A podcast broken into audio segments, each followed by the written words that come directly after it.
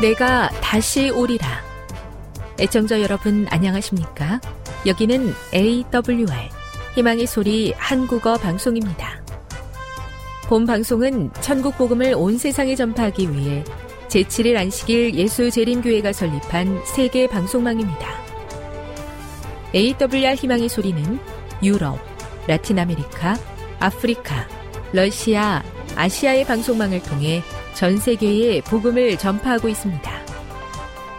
AWR 아시아 희망의 소리 방송국은 한국어 방송을 매일 5시간씩 송출하고 있습니다. 희망의 소리 방송은 인터넷과 스마트폰을 통해서도 언제나 청취하실 수 있습니다. 들으실 수 있는 인터넷 주소는 awr.org입니다. 유튜브로는 awr 코리아로 검색하시면 됩니다. 이 시간 희망의 소리 한국어 방송과 함께 보람있고 유익한 시간 되시기 바랍니다. 내가 다시 오리라. 여기는 AWR 희망의 소리 한국어 방송입니다. 주파수 안내입니다. 괌에서 송출하는 우리 방송은 한국 표준시로 밤 11시에 9580kHz로 다음날 오전 6시에 9860kHz로 각각 1시간씩 방송하고 있습니다. 우즈베키스탄에서 송출하는 우리 방송은 한국 표준시로 밤 9시에 15,530kHz로 밤 10시에 9,740kHz로 타지키스탄에서는 밤 9시에 15,255kHz로 각각 1시간씩 방송하고 있습니다. 애청자 여러분의 많은 청취 바랍니다.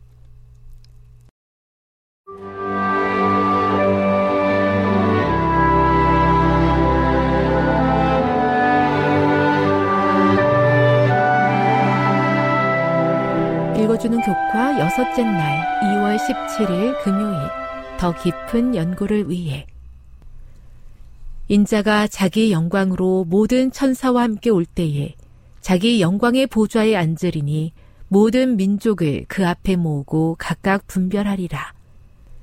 이와 같이 그리스도께서는 감남산 위에서 제자들에게 큰 심판의 날의 광경을 묘사하셨다. 그리고 그리스도께서는 그 판결이 한 가지 점에 의하여 결정되는 것이라고 말씀하셨다. 민족들이 그리스도 앞에 모일 때에 두 부류로만 나누어질 것이며 그들의 영원한 운명은 그리스도를 위하여 가난하고 고통받는 자들을 도와주었느냐 또는 도와주지 않았느냐에 따라 결정될 것이다.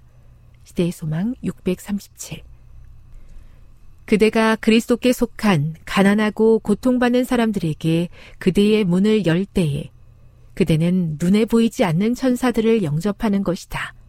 그대는 하늘 존재들의 동행을 청한다. 그들은 기쁨과 평화의 거룩한 분위기를 가져온다. 그들은 저희 입술에 찬양의 노래를 가지고 오며 화답하는 노래가 하늘에서 들린다. 자비스러운 모든 행동은 거기서 음악이 된다. 보좌에 앉으신 아버지께서는 이기심이 없는 일꾼들을 당신의 가장 귀중한 보물들 가운데 개수하신다. 시대의 소망 639 핵심적인 토의를 위해 1.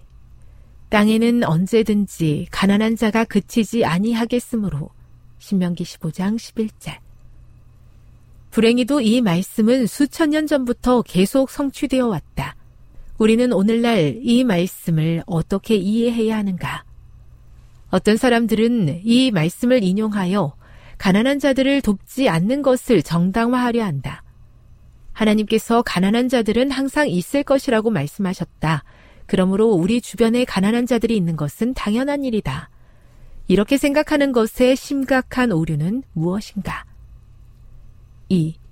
디모데전서 6장 17에서 19절을 읽어보라.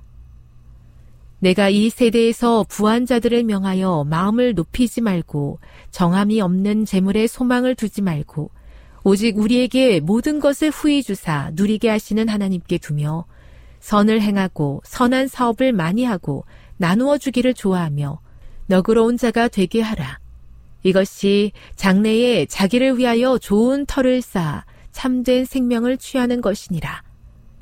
여기에 언급된 위험에 주의를 기울여 보라. 돈을 많이 가진 사람들일수록 돈이 영생을 가져다 주지 못할 것을 알면서도 하나님보다 자신의 재물을 더 의지하기가 쉬운 이유는 무엇인가?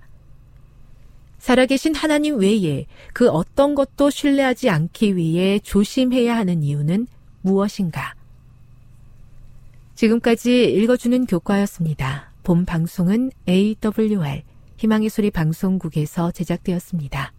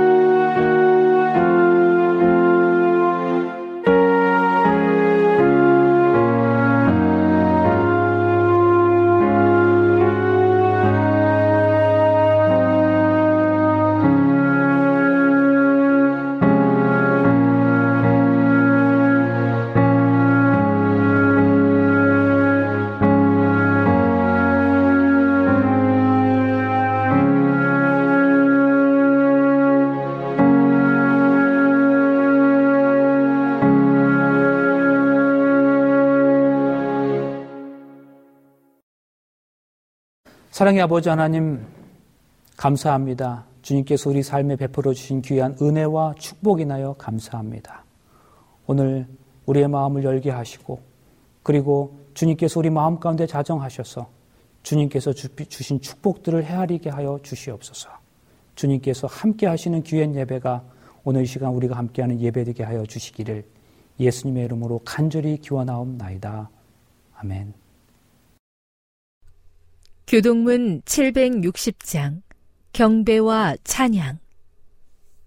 온 땅이여 여호와께 즐거운 찬송을 부를지어다. 기쁨으로 여호와를 섬기며 노래하면서 그의 앞에 나아갈지어다. 여호와가 우리 하나님이신 줄 너희는 알지어다. 그는 우리를 지으시니요 우리는 그의 것이니 그의 백성이요 그의 기르시는 양이로다 감사함으로 그의 문에 들어가며 찬송함으로 그의 궁정에 들어가서 그에게 감사하며 그의 이름을 송축할지어다. 여호와는 선하시니 그의 인자하심이 영원하고 그의 성실하심이 대대에 이르리로다.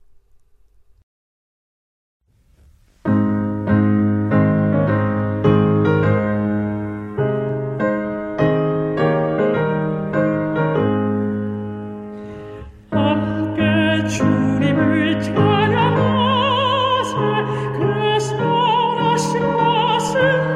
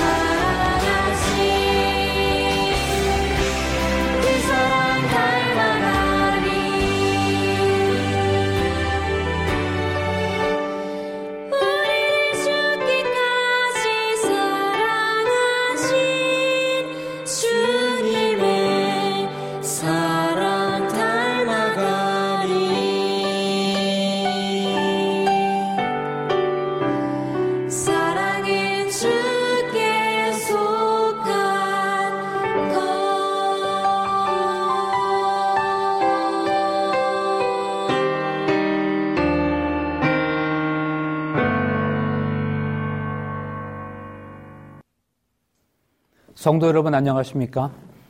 행복한 안식일 또 우리에게 주어진 이 하루 이 귀한 특권으로 인해서 하나님의 영광이 더 분명하게 드러나는 귀한 삶이 되시기를 주님의 이름으로 축원드립니다. 지난 2002년부터 매년 4월의 마지막 주간은 세계 보건기구에서 세계 예방 접종 주간으로 지정하여 전 세계적인 차원에서 질병의 예방을 위한 노력을 기울이고 있습니다. 대한민국 역시 서태평양 지역의 회원국으로서 지난 2011년도부터 매년 예방접종 주간을 선포하여 이에 동참해 오고 있는데요. 그래서 다음 주간 동안 우리는 세계 예방접종 주간을 보내게 될 겁니다. 여러분이 안식일 우리가 함께 드리는 이 예배를 통해서 우리 영적인 바이러스를 위한 접종의 경험이 되시기를 간절히 바랍니다. 성도 여러분, 우리는 우리나라를 포함하여 전 세계가 지금 여러 가지로 우울한 시기를 보내고 있습니다. 여러분, 이런 시기에 우리 모두가 누군가를 통해서 하나님의 말씀을 듣기보다는 개인적으로 하나님께 아뢰고 또 그 하나님으로부터 직접 듣는 시간이 더 많았으면 좋겠습니다.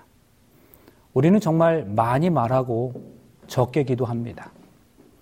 또한 듣는 것은 많이 하는데 기도는 정말 적게 합니다.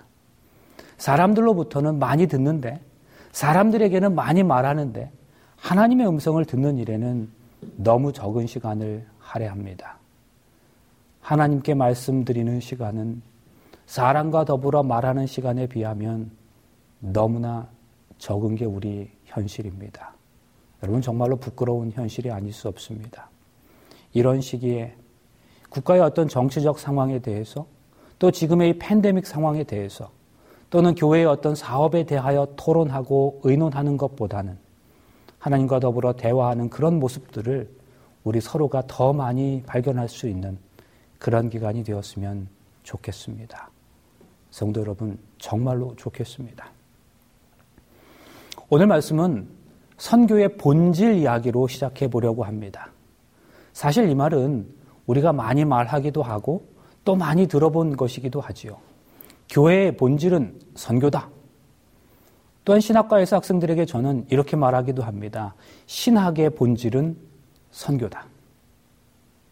제가 좋아하는 존 스토트의 Our Guilty Silence라고 하는 책에는 질투에 대한 이야기를 다루고 있습니다. 그에 따르면 질투는 대단히 중립적이라는 거예요. 왜냐하면 보통 질투는 안 좋은 것, 또 악으로도 간주될 수 있겠지만 성경에서는 무려 13번씩이나 하나님은 질투하시는 분으로도 묘사하면서 질투가 하나님의 또 다른 속성이라고도 말씀하고 있기 때문입니다.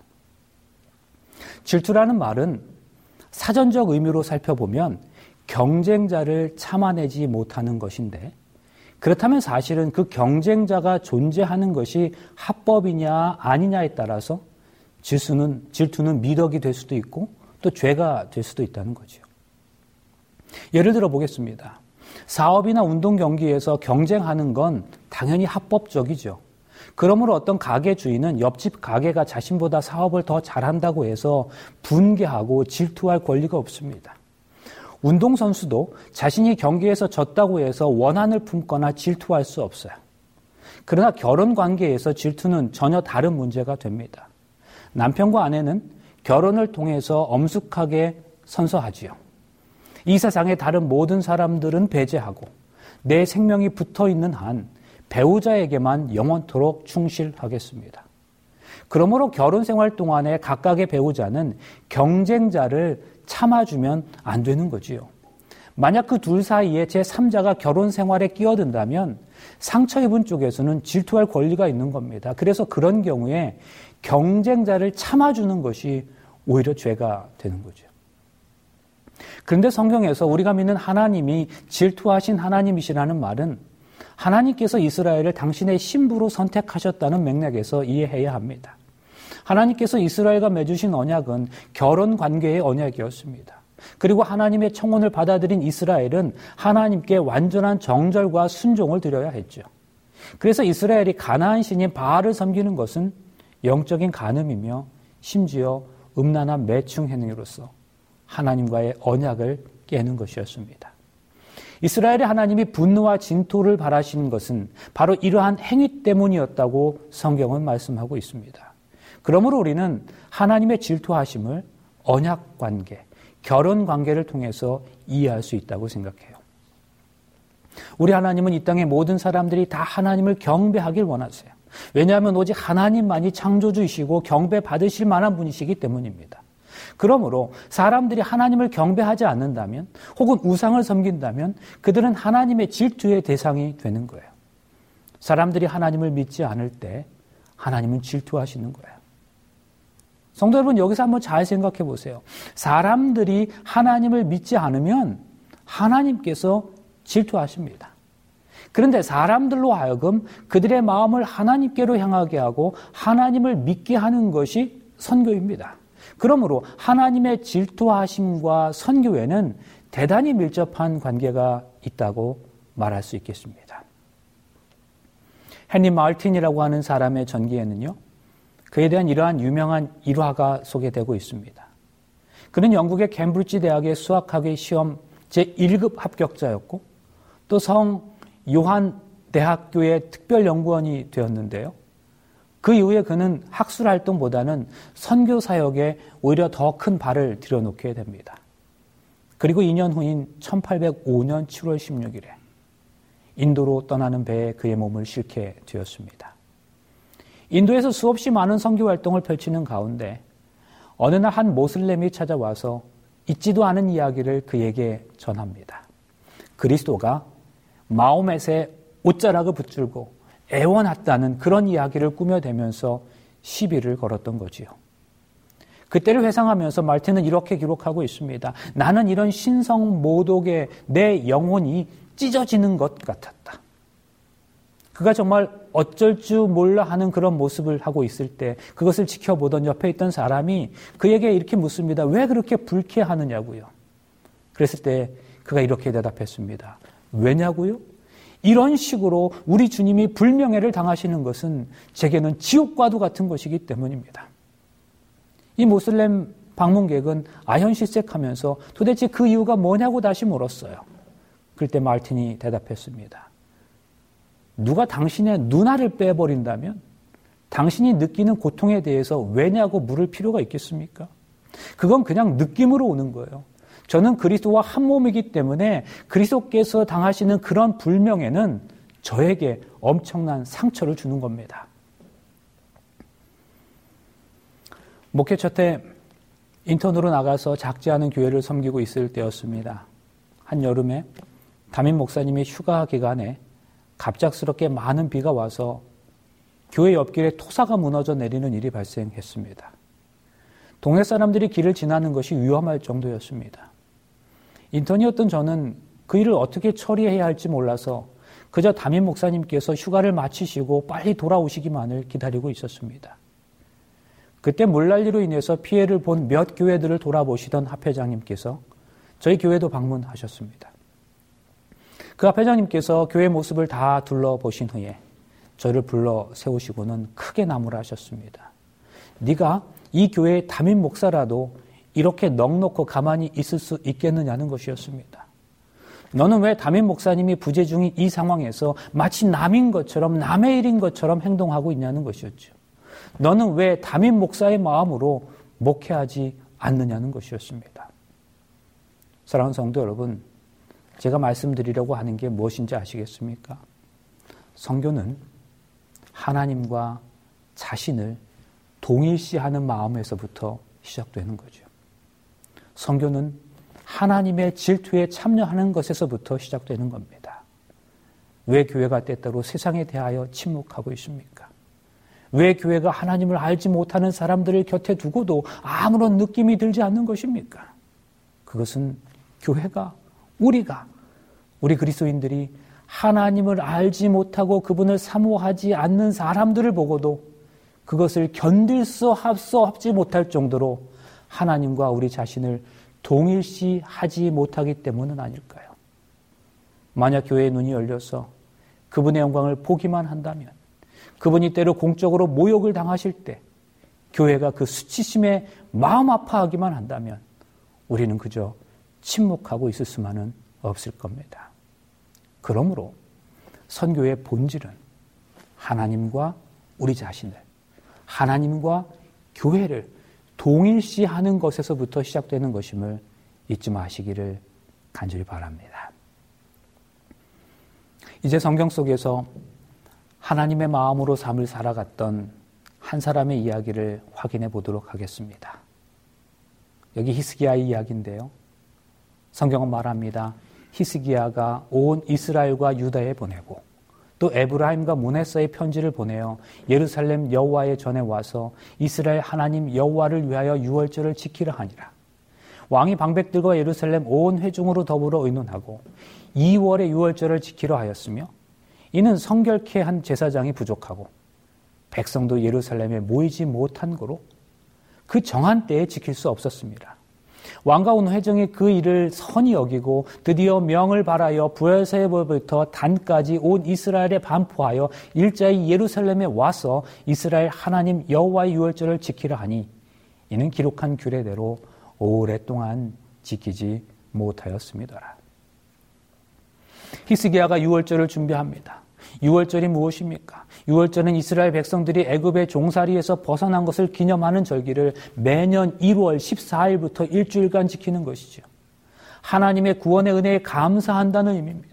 6월절에는 온 백성이 예루살렘에 모이는 것이 원칙인데 불행하게도 성경은 이스라엘 백성들이 기록한 규례대로 오랫동안 지키지 못하였다고 기록하고 있어요. 이 말은 그동안 이스라엘 백성들이 유월절을 지키긴 했지만 대충 형식만 갖추었다는 말일 수도 있고 아니면 정말 이 표현 그대로 오랫동안 유월절을 지키지 못했다는 말일 수도 있어요. 아무튼 이수기야는 이 유월절을 지키는 문제에 있어서만은 개혁하기를 원했어요. 성경의 히스기야가 유월절을 준비하는 모습을 전해 주는데요. 여기서 우리는 뜻밖의 매우 특이한 두 가지 내용을 확인할 수 있습니다. 자, 첫 번째는요. 남방 유다의 왕이었던 히스기야가 북방 이스라엘까지 사람을 보내어 유월절 참여를 권유했다는 사실입니다. 여기 본문에는 이런 표현들이 등장하죠. 히스기야가 온 이스라엘과 유다에 보내고 또 에브라임과 문하세의 편지를 보내요. 또 부엘사바에부터 단까지 온 이스라엘에 반포하여 이스라엘의 초대 왕이었던 사울 그리고 그 뒤를 이어 왕이 된 다윗까지는 이스라엘이 하나의 나라로서 통일 왕국 시대를 이루었습니다. 그러다가 다윗의 아들 솔로몬이 왕이 되면서 불행히게도 나라가 두 나라로 나눠지게 되는데 그 두 나라가 북방 이스라엘과 남방 유다지요. 본래 12개의 지파로 한 나라를 이루고 있었던 이스라엘은 10개의 지파가 북방 이스라엘을 그리고 2개의 지파가 남방 유다를 형성하게 됩니다. 그런데 에브라임과 문하세는 북방 이스라엘에 속한 지파입니다.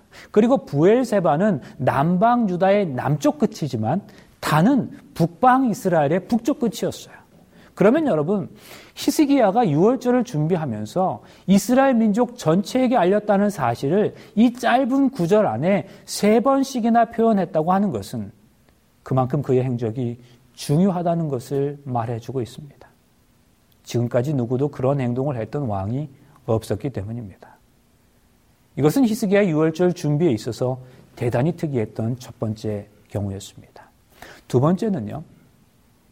히스기야가 6월절을 한 달이나 미루어 지키려 했다는 사실이에요. 역대 30장 2절 보세요. 왕이 방백들과 예루살렘 온 회중으로 더불어 의논하고 둘째 달에 6월절을 지키려 하였습니다. 여러분 6월절은 절기예요. 모든 절기는 정해진 날짜가 있습니다. 그러므로 6월절 역시 정해진 날짜가 있었습니다. 6월절은 유대의 절기력이고 매년 1월 14일부터 진행되게 되어 있었어요. 그런데 매년 1월에 열려야 할 6월절을 히스기야가 2월에 지키려고 했다는 사실이에요. 사실 이거는 상상도 하지 못할 파격적인 결정이죠. 당시 율법을 지킨다는 것은 기록된 문자 그대로 지키는 것을 의미했어요. 상황과 형편에 따라 지키는 것이 아니었습니다. 성도 여러분, 잘 생각해 보세요. 히스기야가 지금 유월절을 지키려고 하는 것은 하나님의 말씀대로 순종하고자 함입니다. 그런데 그런 그가 유월절 날짜를 변경하고 있는 거예요. 유월절은 이번에 지키지 못하면 안식년이나 희년처럼 오랜 기간을 기다려야만 돌아오는 절기가 아닙니다. 그것은 매년 돌아오는 것이에요. 그럼에도 불구하고 히스기야가 그 해의 유월절을 한 달을 미루면서까지 지키려고 했던 이유는 과연 무엇일까요? 성도 여러분, 사실 이 부분은 대단히 중요합니다.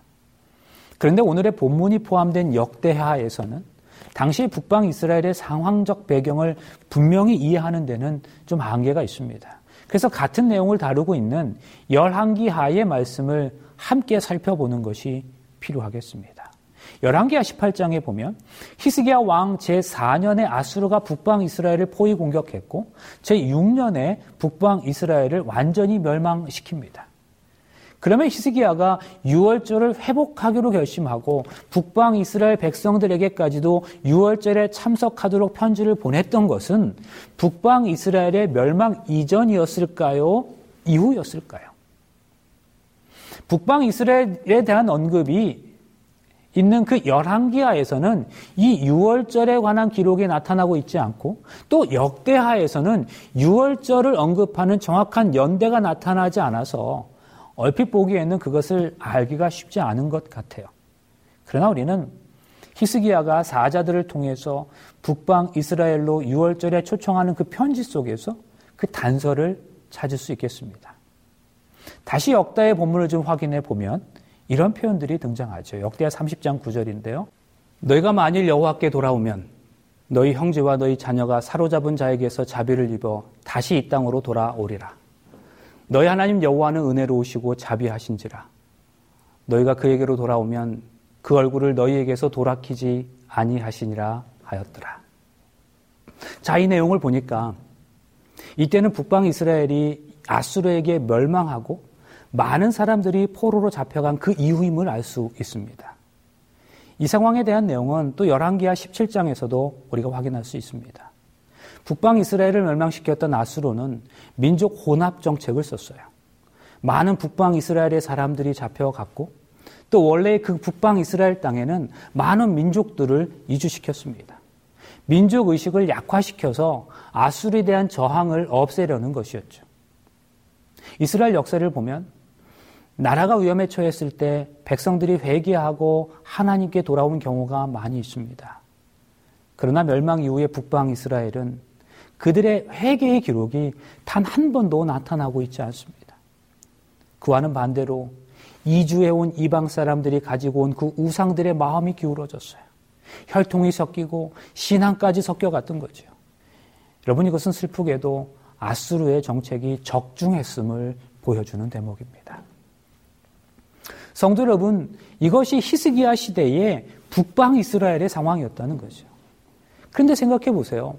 사실 북방 이스라엘을 멸망시켰던 그 아수르는 지금의 남방 유다에게도 위협적인 존재입니다. 아수르는 당시의 최대 강국이었습니다. 북방 이스라엘을 점령한 아수르가 남방 유다를 가만히 놔둔다는 보장이 없었습니다. 실제로 몇 년 후에는 아수르가 남방 유다를 침공하는 사건이 벌어집니다.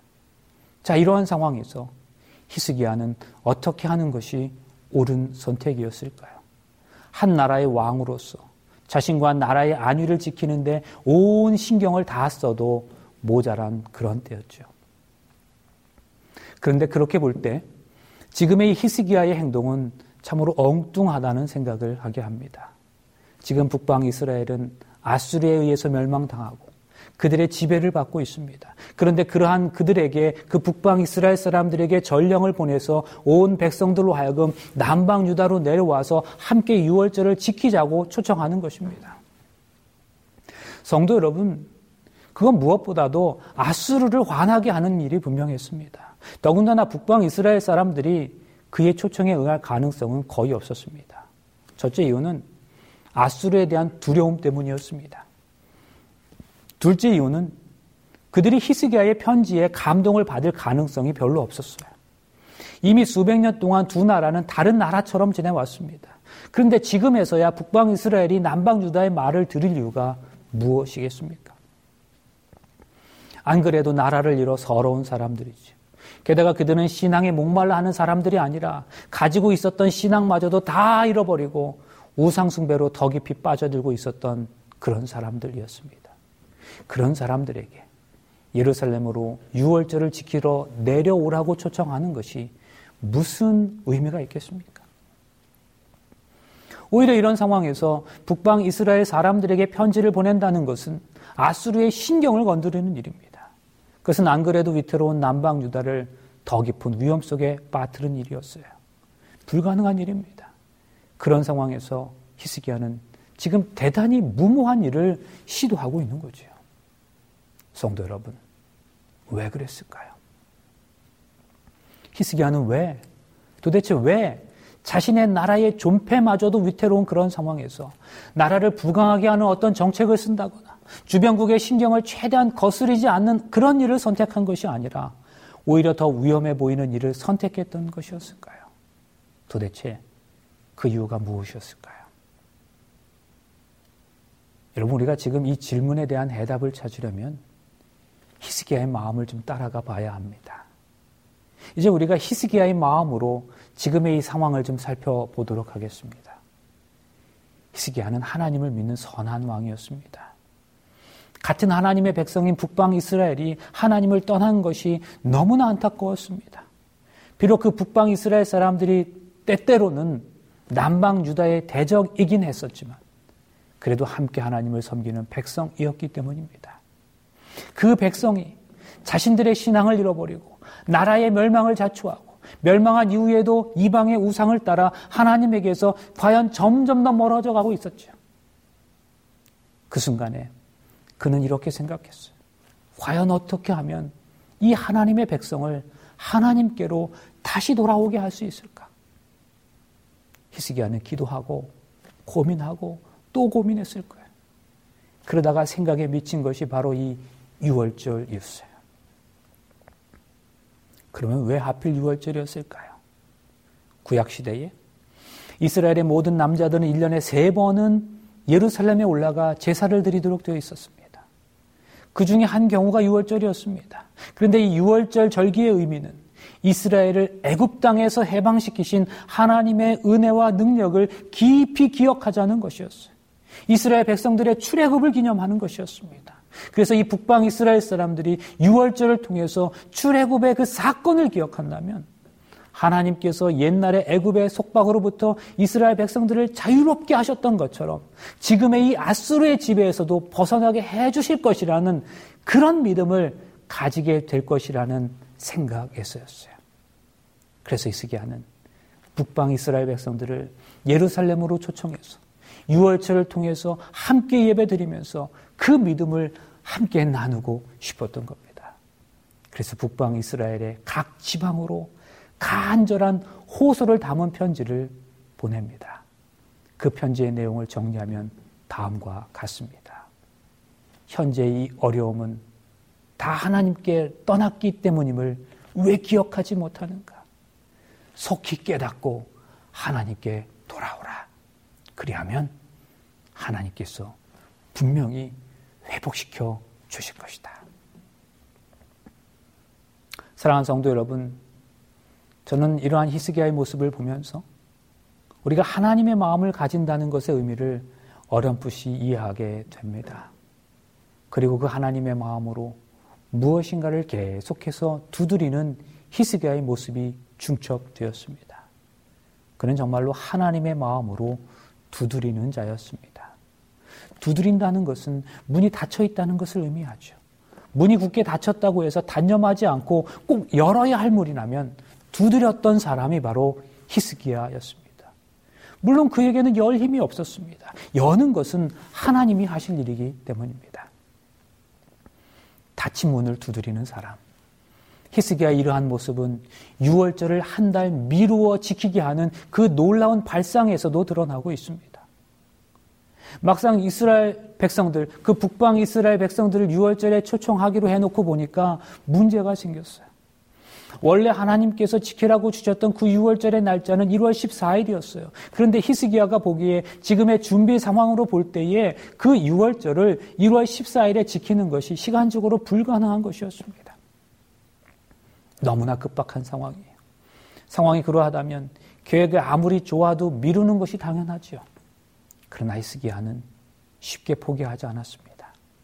급박하게 돌아가는 국제 정세, 하루가 다르게 진행되는 북방 이스라엘의 이방화와 우상화, 이런 상황 속에서 히스기야는 이를 도무지 미룰 수가 없었어요. 하나님의 영광을 위해 또 그들을 위해서 반드시 해야 할 일이긴 한데 날짜로 볼 때는 불가능한 것이었어요. 그러나 히스기야는 이 불가능의 문을 두드립니다. 하나님, 이 일을 미룰 수가 없습니다. 반드시 해야만 하는 일입니다. 속히 해야만 하는 일입니다. 그런데 시간적으로 매우 촉박한 상황에 처해 있습니다. 하나님 어떻게 해야 할까요? 이런 히스기야에게 하나님께서 주신 생각이 6월절을 한 달 미루어 지키는 거였어요.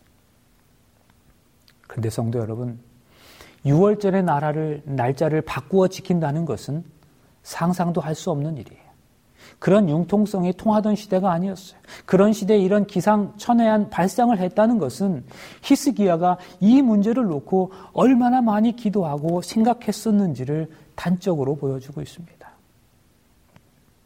그런데요, 우리가 성경을 아무리 살펴보아도 이 과정에서 제사장들이나 레위인들이 개입된 모습은 전혀 찾아볼 수가 없어요. 사실 6월절을 지키는 것은 왕보다는 제사장들이나 레위인들에게 더 가까운 일이었죠. 절기잖아요. 예배 드리는 일이잖아요.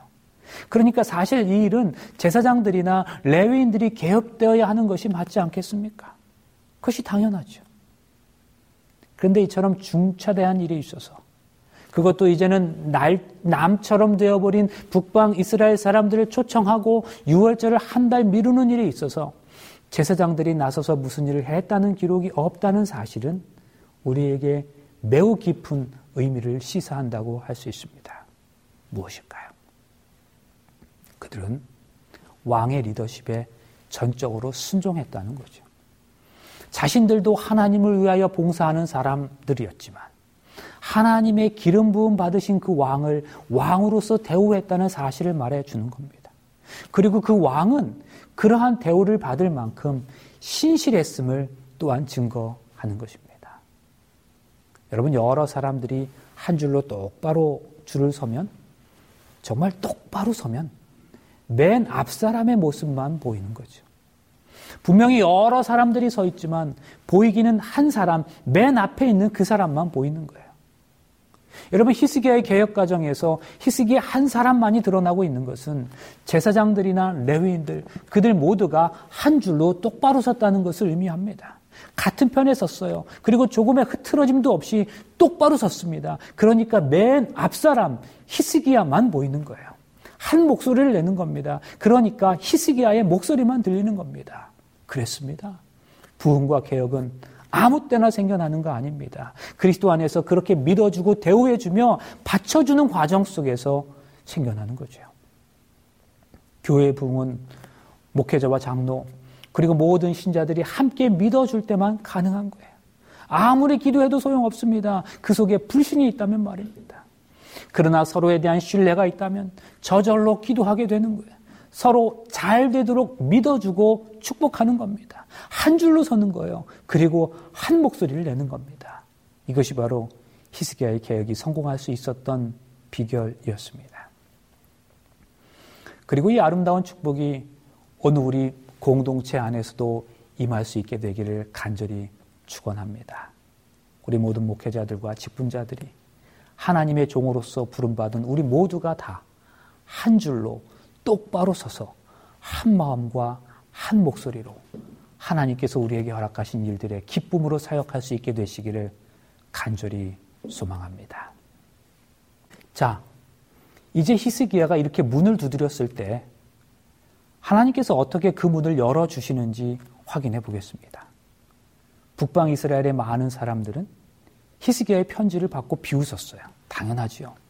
그러나요, 그 중에서도 겸손한 마음으로 초청에 응하는 사람들이 있었습니다. 그리고 온 유다 백성들이 한 마음으로 유월절을 지키다 보니 그 감격이 너무나 커서 원래 일주일을 지키는 이 절기를 2주일이나 지키게 됩니다. 역대하 30장 23절 온 회가 다시 7일을 지키기로 결의하고 이에 또 7일을 즐거이 지켰더라. 성경에 무교절로 되어 있는데 6월절과 무교절은 하나로 묶어서 진행하는 절기죠. 처음 예루살렘에 내려왔던 그 북방 이스라엘 사람들이 그곳에서 함께 하면서 실수한 일도 있었지만 그것은 큰 문제가 되지 않았습니다. 그리고 그러한 감동의 6월절 이후에 고향으로 돌아간 그 이스라엘 백성들은 남방 유다뿐 아니라 북방 이스라엘 각지에서도 우상을 깨뜨리는 일이 발생합니다. 역대하 31장 1절 이 모든 일이 마침에 거기 있던 이스라엘 무리가 나가서 유다 여러 성읍에 이르러 주상을 깨뜨리며 아세라 목상을 찍으며 유다와 베냐민과 에브라임과 문에서 온 땅에서 산당과 단을 제하여 멸하고 이스라엘 모든 자손이 각각 그 본성 기업으로 돌아갔더라. 예배와 유월절로 백성의 신앙이 부흥하니까 구태여 왕이 우상을 타파하라 이렇게 이야기할 것도 없었습니다.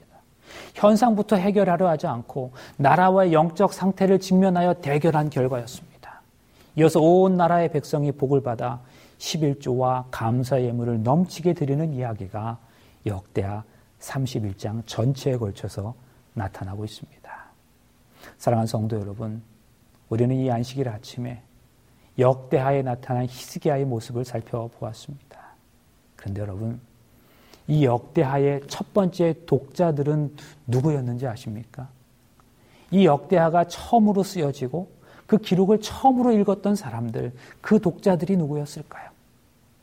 그들은 바로 시간이 더 흘러서 결국 남방 유다도 멸망하고 바벨론에서 70년간의 포로 생활 그리고 포로 기환 그리고 성전 건축 등의 역사의 격변기를 살고 있었던 바로 그 사람들이었어요. 바벨론에서의 70년 포로 생활에서 돌아와 힘들게 고향 땅에서 다시 정착하며 살아가던 바로 그 사람들이 지금 우리가 읽고 있는 이 역대하의 첫 번째 독자들이었어요. 그들은 굳게 닫힌 불가능의 문을 두들기고 그 문을 열어주시는 하나님을 경험해 온 사람들이었습니다. 그런 그들이 이 역대하의 그 내용을 읽으면서 특별히 하나님의 마음을 가지고 두드리는 사람, 이 히스기야의 말씀을 읽으면서 참으로 많은 공감이 되었을 거예요. 또한 분명히 그 공감은 자신들의 힘겨운 삶을 이겨내게 하는 강력한 힘이 되었을 것입니다. 그런데요, 그것과 더불어 이 기록은 그들에게 매우 엄중한 경고의 기별을 담고 있어요. 역대하의 첫 독자들이 살던 그때는 이미 북방 이스라엘은 신앙과 민족의 정체성을 완전히 잃어버린 상태였어요. 그런데 불행하게도 포로의 귀환 이후에 북방 이스라엘 남방 유다 백성들 또한 그와 비슷한 위험에 직면해 있었습니다. 많은 백성들이 이방인과 결혼하기도 하고 안식일을 너랍했어요. 힘들게 재건한 성전에 악한 이방인들을 위한 방을 만들기도 했어요. 헌금을 드리지 않아서 레위인들이 다 도망하는 바람에 성전을 돌볼 사람이 없는 지경에까지 이르기도 했어요. 에스라나 느에미아 같은 탁월한 영적 지도자들이 아니었다면 포로 기한 이후의 남방 유다도 북방 이스라엘과 같은 길을 걸어가게 됐을지도 모를 일이었어요. 그러므로 히스기야가 그토록 노력했지만 결국 신앙의 역사에서 사라져간 북방 이스라엘 그것은 첫 역대하의 첫 번째 독자들이 가슴 깊이 새겨야 할 일이었어요. 그리고 여러분 사실은 이 사실이 오늘 우리에게도 매우 강한 경고와 깊은 교훈이 되고 있음을 아십니까? 사랑하는 성도 여러분. 하나님께서 우리에게 축복으로 허락하신 참으로 많은 것들을 우리가 누리며 살아가고 있죠. 과연 과거 교회 역사에 있어서 지금만큼 다양한 방법으로 주의 복음을 전할 수 있는 시대가 언제였습니까? 많은 사람들이 빠르게 왕래하고 지식이 더해 가는데 더 차고 넘칠 수 없을 정도로 가득한 시대가 오늘날 우리 시대가 아닙니까? 그런데 우리들 각자가 들여다보는 오늘날의 교회 형편은 또 어떠한가요? 교회 안에서는 많은 사람들이 하나님을 섬기는 삶, 바로 신앙의 특권을 가졌음에도 불구하고 그 특권을 부담으로 여기고 부끄러운 것으로 여기는 사람들이 종종 있어요. 아니, 많이 있어요. 사회적으로는 교회에 대한 시선이 곱지 않을 뿐더러 포스트 모더니즘과 같은 다양한 사회적 영향은 사람들로 하여금 아예 신앙에 대한 관심을 저버리게 했어요. 성도 여러분, 다시 한번 우리 모두의 신앙의 모습을 돌아보실 수 있기를 간절히 바랍니다. 이 교회가 선교의 본질을 기억할 수 있길 바랍니다. 하나님과 교회를, 하나님과 우리 자신을 동일시함으로 하나님의 마음으로, 하나님의 눈으로 세상을 바라볼 수 있기를 바랍니다. 그리고 히스기야와 같이 하나님의 마음을 가지고 불가능한 것처럼 보이는 선교적 상황들에 대하여 믿음과 간절함으로 두드리는 자의 삶을 살겠다고 다시 한번 결심하고 고백하는 이 특별한 안식이 되시길 간절히 바라면서 말씀을 마치겠습니다.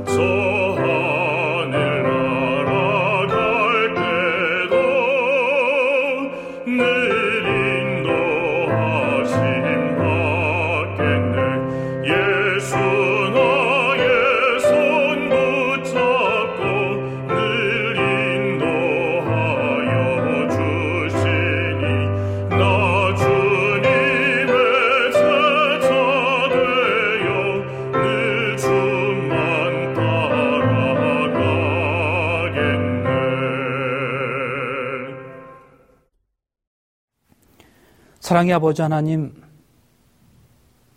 오늘 우리는 얼마만큼 하나님의 마음을 닮아 있습니까? 과연 우리는 얼마만큼 하나님의 마음으로 세상을 바라보고 있습니까? 이 시간 정적하게 우리 자신의 모습을 살피게 하여 주시니 감사합니다. 오늘 살펴본 히스기야처럼 하나님의 마음으로 세상을 바라보게 하여 주시옵소서. 성교가 매우 어려워진 이 시대에 하나님의 마음으로 닫힌 문을 두드리게 하여 주시옵소서. 그래서 그 닫힌 문이 열리는 경험, 하나님의 능력과 함께 하심을 체험하는 삶이 오늘 우리의 삶이 되게 하여 주시옵소서. 예수님의 이름으로 간절히 축원하옵나이다. 아멘.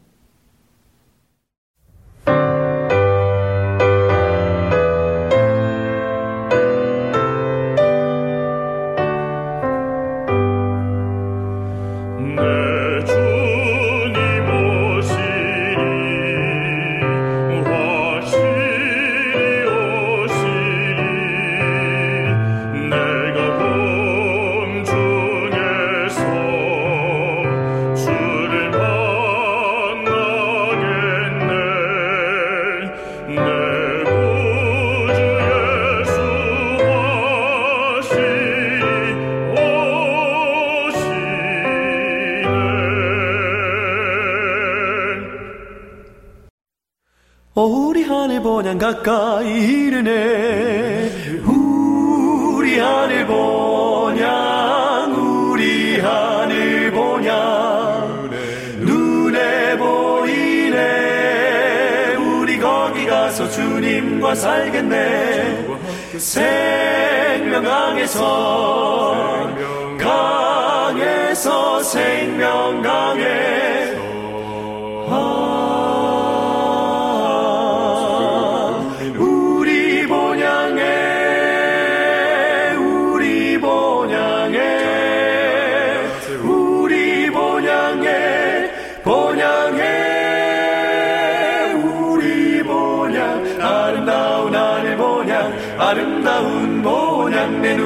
눈에 밝히 보이 아름다운 아 모양 눈에 보이. 모양 오 하늘 보냥 가서 주님과 영원히 우리 하늘 보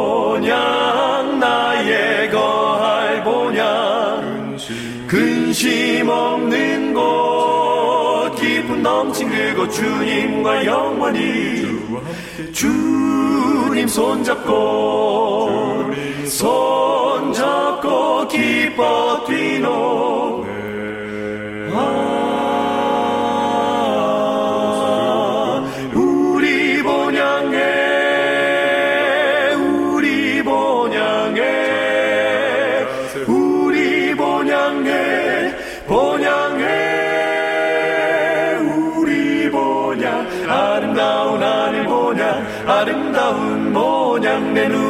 밝히 보이 아름다운 아 눈에 보이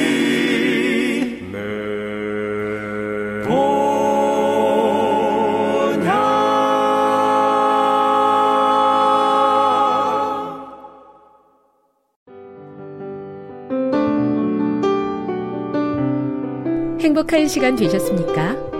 지금까지 여러분께서는 AWR 희망의 소리 한국어 방송을 청취하셨습니다. 방송을 청취하시고 문의를 원하시는 분은 우편번호 02461 대한민국 서울시 동대문구 이문로 1길 11 희망의 소리 방송부 앞으로 편지나 엽서를 보내주시거나 지역번호 02-3299-5296에서 8번으로 전화 주시기 바랍니다. 지금까지 함께 해주신 애청자 여러분들께 감사드립니다. 애청자 여러분, 다음 이 시간까지 하나님 안에서 늘 평안하십시오. 감사합니다. 내가 다시 오리라. 여기는 AWR, 희망의 소리 한국어 방송입니다.